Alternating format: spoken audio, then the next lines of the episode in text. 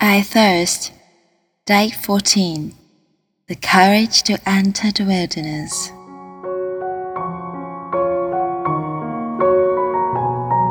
Yesterday, we mentioned that need to enter the wilderness regularly in order to quiet ourselves and listen to God's message.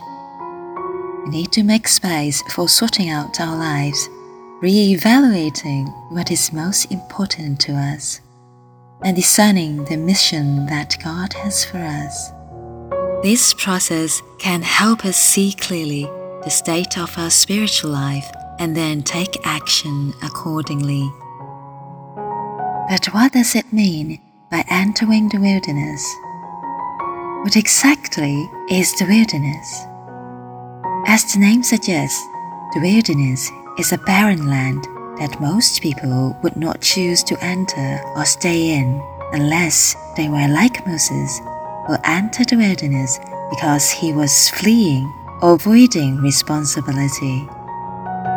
We have previously invited everyone to imagine what it would be like to stay in the wilderness for 40 days. The wilderness is not a place of rest where we can escape from our business or a long vacation where we can rest our body, mind, and soul. Doing these things are certainly beneficial for our body and mind, but entering the wilderness has a deeper meaning here. The wilderness is a space of solitude where we stand before God honestly in silence and also to take a good hard look at ourselves and our lives, including our weaknesses, failures, and sins. In the wilderness, we must also be prepared to face those intractable problems and those important but tough issues that we have been avoiding in our lives. In the process of spending some long time in the wilderness, we need to listen attentively to the messages and revelations from God and be prepared to make some important choices and decisions.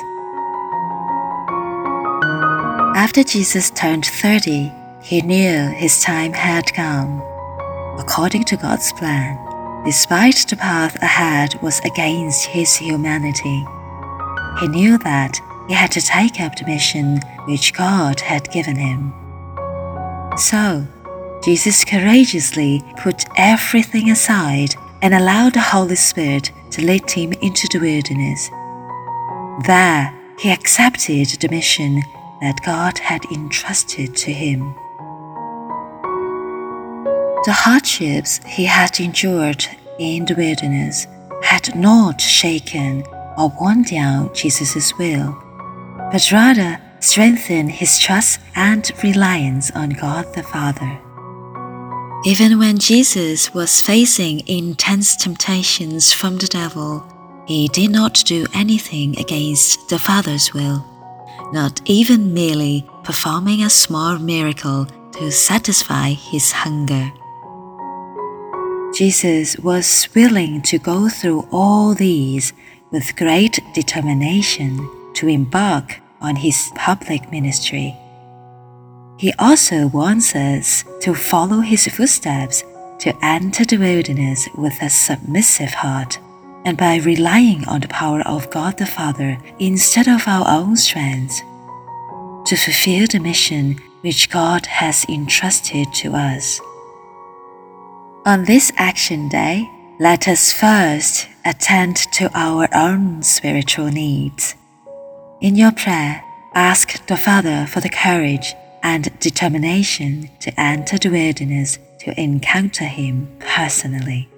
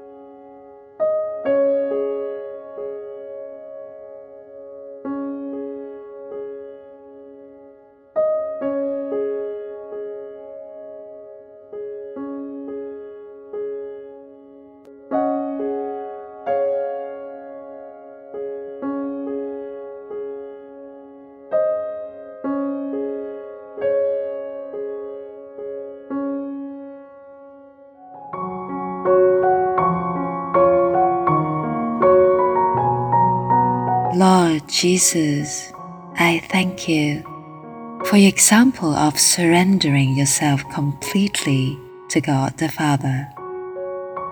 I ask you to teach me to place complete trust in God's plan, knowing that He will provide for all that I need to set out on the journey He has set before me. Please do not let me flinch from difficulties and grant me the same faith as you have to enter the wilderness to encounter God the Father.